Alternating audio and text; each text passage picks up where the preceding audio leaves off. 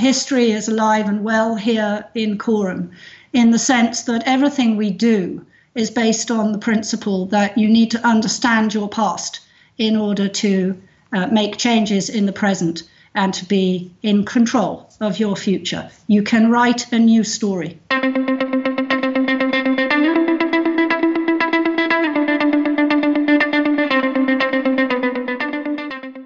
Hello and welcome to the Do One Better podcast. I am Alberto Lidji, your host from London. And as you know, the purpose of the podcast is to inspire you to be a bit more philanthropic, to act sustainably, and to embrace social entrepreneurship. Please subscribe to the show, it makes a huge difference. And also, please share with others as well. Very much appreciated. Today, we're speaking with Carol Homden, who is the CEO of Coram. Now, Coram is a children's charity. It's 280 years old one of the, or actually the oldest charity focused on children. And, uh, and Carol heads up some wonderful initiatives that make the lives of children better in many different ways.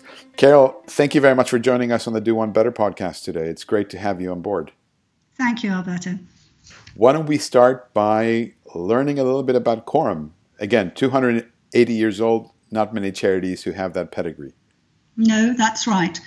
Coram is the oldest and arguably one of the most progressive and developmental of children's organisations, founded in 1739 by Thomas Coram, who was uh, a trader, uh, a shipbuilder, um, who determined that the world must change for children who he could see uh, littering, their bodies littering uh, the streets of London at the time. And he created the Foundling Hospital, as it was originally called, uh, in order to save those children's lives and to give them uh, a chance in life to serve the nation. Today, Coram is distinctive for being on the same place, committed to the same purpose, at the heart of a children's sector to which it argu- arguably gave birth, and most importantly, for being a group of children's charities, of specialist organisations, united in the common goal to create better chances for children and to be a national centre of excellence. Mm. Now, it's been around for almost 300 years, and, and Thomas Coram, not just a philanthropist, but we could also argue a social entrepreneur back in the day. Yes, indeed. Uh, Thomas Coram was born in Lyme Regis. Um, he was apprenticed to the merchant's fleet. When he was 11, he went on to do an apprenticeship as a shipwright. Um, his shipyard is today uh, the Taunton Yacht Club uh, in New England. And so he was involved in the, uh, the generative era of the formation of the United States. Um, and even in 1696, he was challenging the preconceptions of the day by calling for the education of girls because they held in their arms the future of the nation.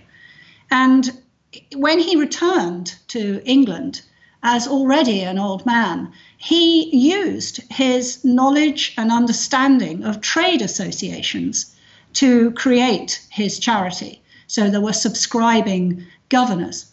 And he continued his work uh, for 17 years to campaign to create the charity and also continued his work in, as an advocate of trade. He was involved in the uh, de- uh, de- development of the uh, TAR Act and the Hat Act. And indeed, as a result of his work, the Hatters Company mm-hmm. um, gave him hats for life. So, in order to create his organization, he first of all had to get that license to trade, or what we might call the Royal Charter, uh, the first of its kind uh, in 1739 to create the organization holding this secular mission in trust. But he then had to achieve the resourcing, he had to get the capital in order to build the hospital on the site that we currently occupy. And he did that by turning to um, other distinguished figures of the day, none of whom were members of the aristocracy, which is one of the extraordinary things about it. Mm. And those friends were the great artist, William Hogarth, and the great composer, Handel. So I am very fortunate that I have a theme tune, and it is the Hallelujah Chorus. Because in 1749, Handel, who was a governor, wrote the Foundling Hospital anthem and bequeathed it to us. And he bequeathed to us a copy of Messiah so that it should always be used for the benefit of the children. And William Hogarth painted uh, one of the most important portraits in English portraiture, a full length, beautiful portrait of his friend Thomas Coram in 1740. And it was, in fact, these two men, not Bob Geldof or other uh, modern uh, philanthropists, who invented the idea of the art auction or the fundraising concert. Mm. What a privilege to be running such an organization. Yes, we walk in the footsteps of history. Um, history is alive and well here in Coram in the sense that everything we do is based on the principle that you need to understand your past in order to uh, make changes in the present and to be in control of your future. You can write a new story. How did you get into this? How did you end up where you are today? I know you're not just a chief executive, but you also personally, I think I would describe you as a social entrepreneur. And while the organization itself may have a long history behind it, as you mentioned earlier, it is progressive. And also, organizationally speaking, it's been doing some really interesting strategic growth and innovation in the market.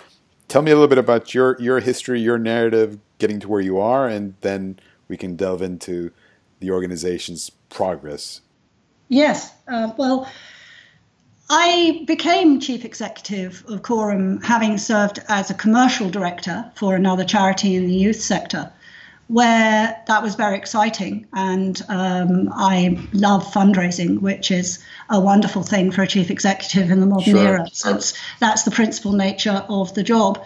Um, but was very much inspired to join Coram because, very important though it is, that youth work is done uh, very often the the determinants of a child's pathway are actually in place in their earliest years. Mm-hmm. Uh, if you experience deprivation, neglect, or abuse in your earliest months and years, these leave a neurological and an emotional footprint. And so it's particularly important that that cycle is broken. And that's very much uh, been the origins of Coram since Thomas Coram was rescuing infants from the streets. But before that, I had had the privilege to work as the first ever director of marketing at the British Museum, Wonderful. one of the largest visitor destinations, of course, and one of the world's great uh, museums with a hugely important collection.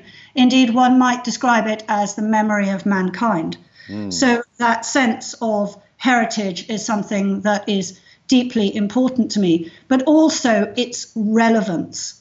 And the British Museum is one of the world's most accessible organizations, um, which defended free admission uh, when that was an issue in the UK, because it believes that it serves the world in holding in trust that great legacy and constantly interpreting and reinterpreting it uh, to make sense of civilization.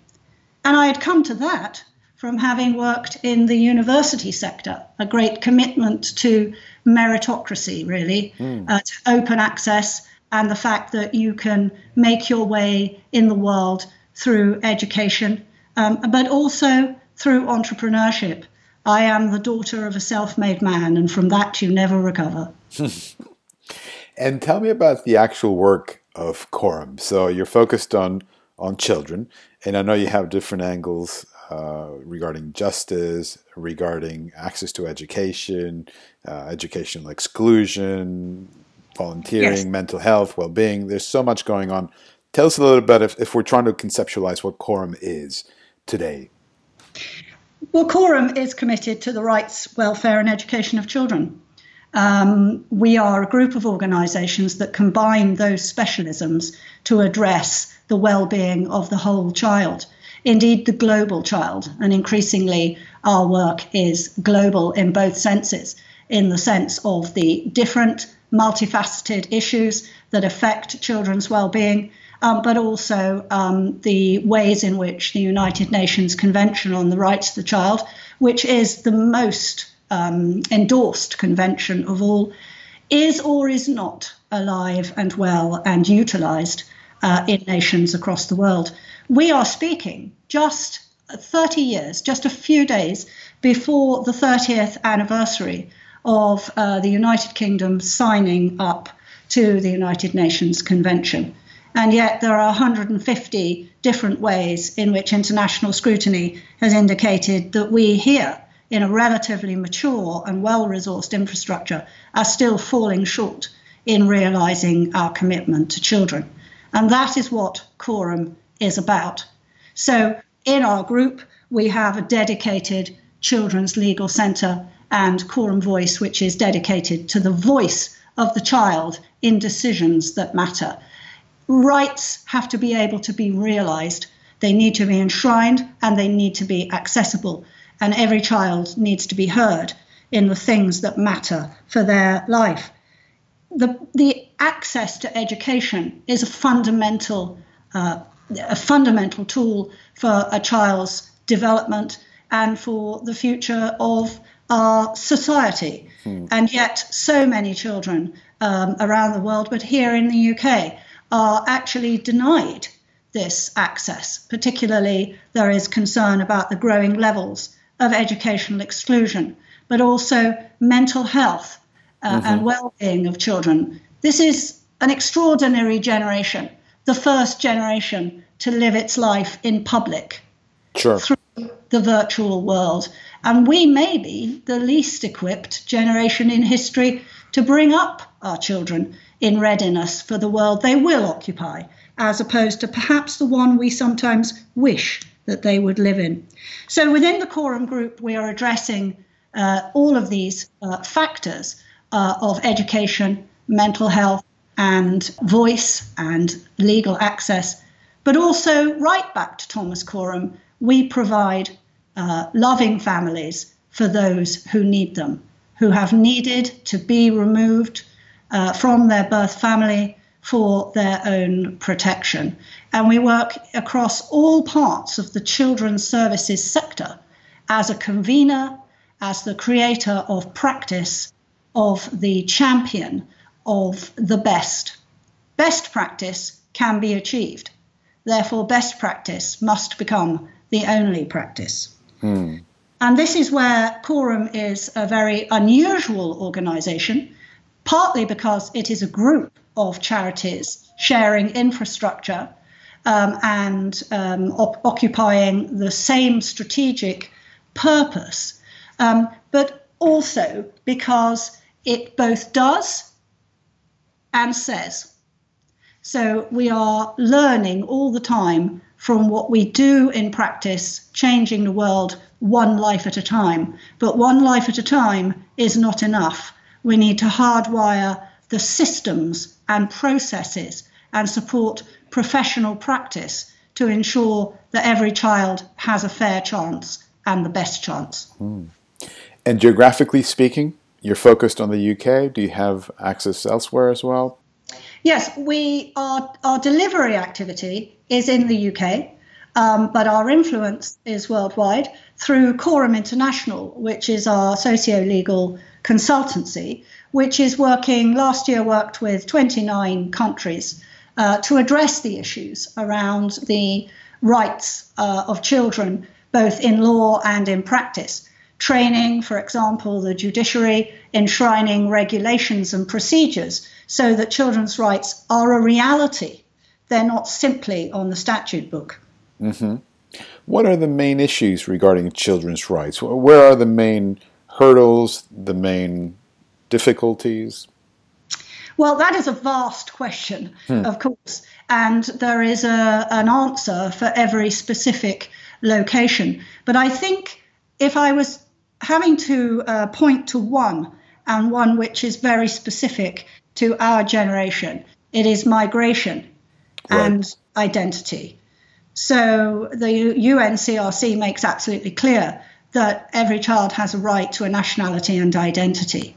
But here in the UK today, we have 215,000 undocumented children. And of course, in those circumstances, they, uh, their hold on access to services is fragile. They fall between the cracks, mm. and the risks of exploitation become higher. Mm-hmm. Mm-hmm. So, if I had to point to one thing that is perhaps uh, specific to uh, to our era, uh, it would probably be that. Yes. Tell me the when we spoke uh, a, a, while back, we were talking about the the work that you do, and there's a lot of um, uh, strategic focus in terms of making sure that the organization is truly excellent, that it is adhering to best practice, that it is innovating, and that it that it isn't just innovating internally, but actually hopefully spreading its wisdom and expertise to other stakeholders in this yes. landscape. Tell me a little bit about that. Let's drill into something that um, that would help our listeners visualize um, the work on the ground. Okay, well, it's very hard to pick an example because I'm very proud to say that innovation is a part of our DNA. But I will give you a specific example because perhaps it combines the elements that you're looking for in philanthropy, sustainability, and entrepreneurship. Mm. So, um, children who need to be removed uh, into the care of the state for their own protection um, may wait a long time for the decisions of the courts to grind through their processes. And they may be waiting in foster care uh, for a long time and experiencing the many moves, these moves that we have already spoken about that are so damaging to the formation of their ability to relate to the world and to uh, have the courage to learn. Um, and Coram is an adoption agency, one mm-hmm. of the largest adoption agencies. Now, adoption is for the few children, not the many. For many children, uh, a period of foster care is a protective factor, and they are able to return to their family, and the, gives their family the opportunity to access support. But for children, for example, who are born drug addicted, in circumstances where parental capacity to care is unable to change in the timescale of the child, we really have a duty to act in the timescale of that child. So Coram was amongst those that pioneered uh, a, a practice called concurrent planning. And this was replicated and adapted from practice in the United States. So, this global perspective is really important to achieving the best. And this enables you to, uh, what this does is that we prepare um, adopters who are also approved foster carers. So, and they are very skillfully supported so that um, whilst the court is absolutely rightly fully testing uh, whether the uh, an adoption is the right thing uh, for this child, the child is living with foster carers who could go on to adopt them. So, in what I am describing, I hope you can see the complexity and importance and profound nature of the work. The child gaining what they need stability, affection, and love to repair damage that they have experienced, but fairness, transparency, and support to see whether the birth family is able to change and to develop their caring capability whilst supervised by the court, whilst engaging in contact, whilst the adopters are having to take the risk that the child may go home. Now, in that context, Coram not only pioneered that practice, um, but also evidenced it. We have undertaken longitudinal research over 25 years to demonstrate the benefits to children of this and to inform the system and the sector on how we can use this evidence from our youngest and most vulnerable children uh, of what support we need to put into place, even when children uh, have an opportunity for stability at the earliest point in their life. Many of them will go on to have some long lasting impacts. And so, having done that, we then needed to promote that we needed to help the sector to address it. And it is one of the proudest days of my life that the then Prime Minister of the United Kingdom visited Coram to meet our families in order to say that, inspired by our practice, he was changing the law in order to make sure that this method was considered in every case where it could be an appropriate solution. And to make sure that this very difficult practice uh, was able to be applied across the country, we formed, uh, we developed a national quality mark mm-hmm. supported by the UK government um, in order that people could develop their practice to try to mainstream this activity. So that is a long explanation, but how does it relate to um, social entrepreneurship and philanthropy? It evidently is about sustainability for the child, for making that decision early, for um, achieving uh, the best possible value from a, a state intervention for a child. Well, the reason is that there was a day at which I went uh, and had the privilege to be adopted as the benefiting charity by Lloyds of London. And I put to them that unless I had their support, I may not be able to achieve this systemic impact. And I remember saying to them that we were a heritage brand in the risk business, and so were they. And they smiled and they agreed. And it's as a result of that philanthropic gift, sustained over three years, that concurrent planning has become now an embraced part of the system. Mm-hmm. Tell me the um, the income that uh, that you receive. What, what, does that look like? Uh, where does it come from? Right. Well, uh, Coram as a group, uh, as I was explaining, the Coram charity is the parent body of the group of nine organizations um, which are consolidated. So this is a corporate model mm-hmm. uh, of subsidiary operating uh, entities. And our combined turnover is 25 million, and that is up from 6.5 million when I joined as CEO. You must, you must be you must be doing something right. We, well, what we are doing right is welcoming organisations that share the appropriate values and the same strategy and asking why would you not you you know we have excellent infrastructure that enables you to realize your goal the rules of engagement are clear and they include no duplication so that every ounce of what we are doing is building our expertise and delivering that expertise to maximum benefit Within the group, uh, perhaps I might say that part of the operating model here is that a spread risk is a better risk. Mm-hmm. So each part of the group has a different blend of income between heavily statutory over to heavily philanthropic. Everyone has a mixed economy that includes trading as well. But uh, uh, we have to raise um, from philanthropic sources, five of our 25 million. And that is absolutely crucial. It is absolutely right that our partners in the statutory sector, and that is what they are, uh, are funding the um, delivery that we make against their needs today, mm-hmm. the placement of a child today. But it is not possible for example, for a local authority in the UK to be funding what other people might also need to learn from that for tomorrow.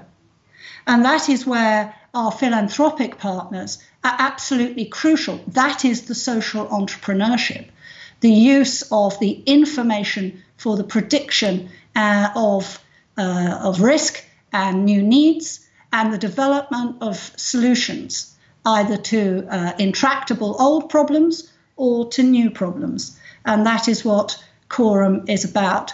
So the return on that investment to our philanthropic supporters is, we like to believe, outstanding. Mm. And tell me, out of the uh, 25 million total income, you mentioned the 5 million philanthropic income. Um, yes. Right now, we're we're in a very, very difficult place with the coronavirus, COVID 19. Are you concerned about the, um, the philanthropic income? Yes. Um, how can I say other anything other than the fact that this is going to result in a fundamental change to every organisation? Uh, there will be an enormous pressure, uh, not only on cash, which of course will, like any small or medium sized enterprise, uh, be an absolutely critical thing, but also to the entire way in which we serve our constituencies. So I think I would say, really, that I still hold to the lessons of Shackleton um, about the importance of the skills and attributes you have in your team to adapt when the iceberg floats the wrong way, mm. as it did for Shackleton, or the ship gets squashed by the ice.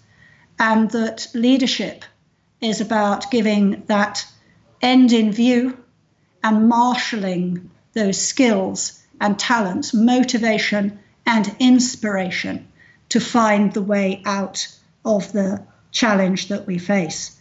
Mm. So at present, I am focused with my management team on the question of purposefulness.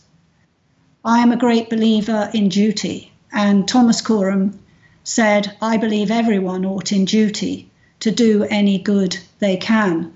And we are focused on what good can we do with our skills and expertise at this time of great crisis. We are offering our expertise to local authorities um, because of the risks that may increase to children in child protection. Uh, we are making sure that our helplines and our national safety net that we have the privilege to deliver is absolutely on the top of its game. So it is a duty that we respond in that way. But we really do need to look also at productivity. Are we absolutely certain that everything that we are doing every pound that we are spending is being utilized to the maximum benefit that we exist for. And that is going to result in further modernization and rapid development uh, further in this organization and in others. If A, you are going to survive, and, and B, you are going to thrive. The world does not owe you lunch. Hmm. When you're speaking with your donors, when you're speaking to your stakeholders, um, you obviously have a great story of where you've been, but when you're talking about where you want to go for the next 10 years and what success looks like for the next 10 years, what is that? Well, Coram has a vision as a national centre of excellence, indeed, an international centre increasingly. Um, and that is about the marshalling of talent and expertise, solutions to the problems that we see, um, and which are shared uh, with the sector through professional development as an academy, and that are driving the Institute of Ideas, the discourse for children. The biggest challenge for children at the moment in the United Kingdom is that children, there are more children than ever before in our history, but they are in the smallest minority of the population ever in history the resource scales are tipped the wrong way.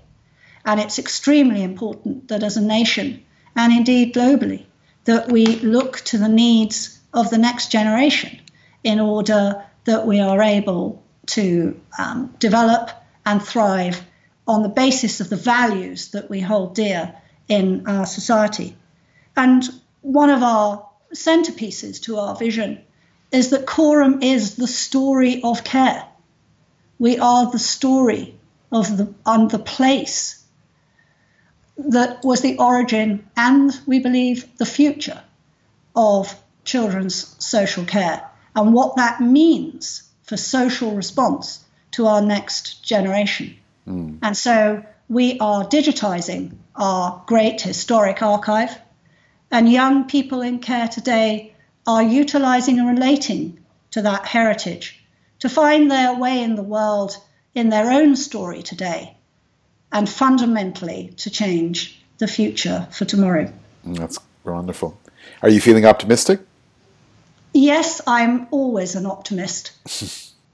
I say that because there is always the opportunity to turn the page. In the choices that we make, we can determine which direction we head. And that is true of every single one of us. I have the privilege to lead a group of organizations that are supremely dedicated and coherent and combined in their mission and purpose. And together, we shall therefore find new ways, new innovations, and new productivity that will enable us not only to remain rele- relevant, uh, but to serve. That's wonderful. Is um, as we're coming up to the uh, to the end of our conversation today, tell me, is there a key takeaway that you'd love for our audience to keep in mind? What would you like to leave our listeners with? Given the moment at which we speak, I think I would quote from rather badly and inaccurately from the poet Rilke, who said, Who talks of victory? To see it through is everything. But I think for me personally, I would return to my quote from Thomas Coram, which is I believe everyone ought in duty to do any good they can. And there is an astonishing level of good that is capable in the, in the world. So I would ask everyone, how are you serving? That's a great that's a great way to wrap things up. I will leave you with one comment mm-hmm. that we have on our wall, which is from Anne Frank. Mm-hmm. 1944 said, Isn't it wonderful that no one need wait a single minute before they start to improve the world? Mm. Uh, we, we couldn't finish it any better. Carol, thank you so very much for your time and for your insight. Today it's been an absolute pleasure. And to our listeners, thank you for listening. Please subscribe, it makes a really big difference. And also, please share with others. Carol, thank you really very, very much. It's been an absolute pleasure speaking with you and learning from you as well. Thank you, Alberto. Thank you for listening to the Do One Better podcast. If you want to find out more about our show, about our guests, additional links and resources, visit our website at lidji.org. That's L I D J I.org. And don't forget, success at the Do One Better podcast is about inspiring you to be more philanthropic to think more about sustainability and to embrace social entrepreneurship. Hopefully, these stories will encourage you to take action and change the world around you for the better.